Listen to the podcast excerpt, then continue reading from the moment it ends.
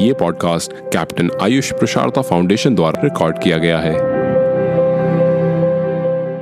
Welcome to आयुष्वानी Kaif नमस्कार, मैं आपकी होस्ट लवीना तिवानी लेकर आई हूँ आप सभी के लिए एक नया पॉडकास्ट आज हम बात करेंगे विश्व स्तनपान सप्ताह 2022 के विषय पर।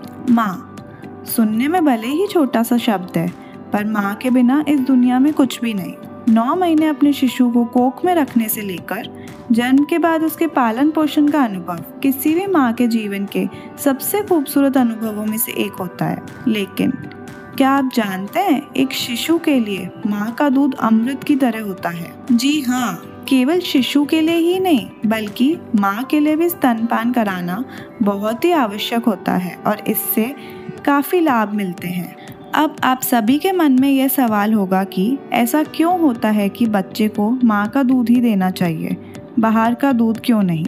माँ का दूध ज़रूरी है क्योंकि वह बालक के लिए कुदरती और पर्याप्त खुराक है। इससे बच्चे को सभी पोषक तत्व उचित मात्रा में प्राप्त होते हैं। साथ ही पाचन शक्ति भी बढ़ती है। इसी के साथ साथ निमोनिया, दस्त और अन्य रोगों से माँ का दूध बच्चे को बचाता है। इसी के साथ मानसिक और बौद्धिक शक्ति का भी विकास होता है। और इसी के विपरीत अगर देखें तो माँ के लिए भी ये काफ़ी लाभदायी है। जैसे कि गर्भावस्था के दौरान बढ़ा हुआ वज़न कम होता है और हृदय रोग से भी बचाता है। अब आप सबके मन में यह सवाल होगा कि इस दौरान माँ को तो काफ़ी परेशानियों से गुजरना पड़ता है तो ये बिल्कुल सही है। पर अगर सही तरीके से और डॉक्टर से कंसल्ट करके साथ ही साथ घर के बड़ों की सलाह लेकर ध्यान दिया जाए तो परेशानियाँ कम हो जाती हैं। छह महीने तक माँ का दूध बहुत ही फ़ायदेमंद माना जाता है क्योंकि कितना ही कहो, घर की चीज़ तो घर की ही होती है। तो जब हम अपने बच्चे के लिए इतना सब करते हैं तो क्या हम अपने बच्चे के स्वास्थ्य के लिए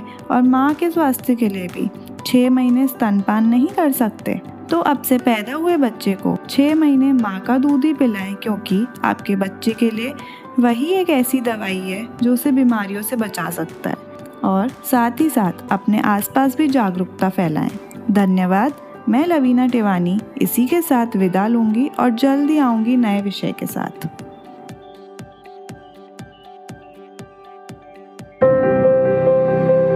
ये पॉडकास्ट कैप्टन आयुष प्रशारता फाउंडेशन द्वारा रिकॉर्ड किया गया है।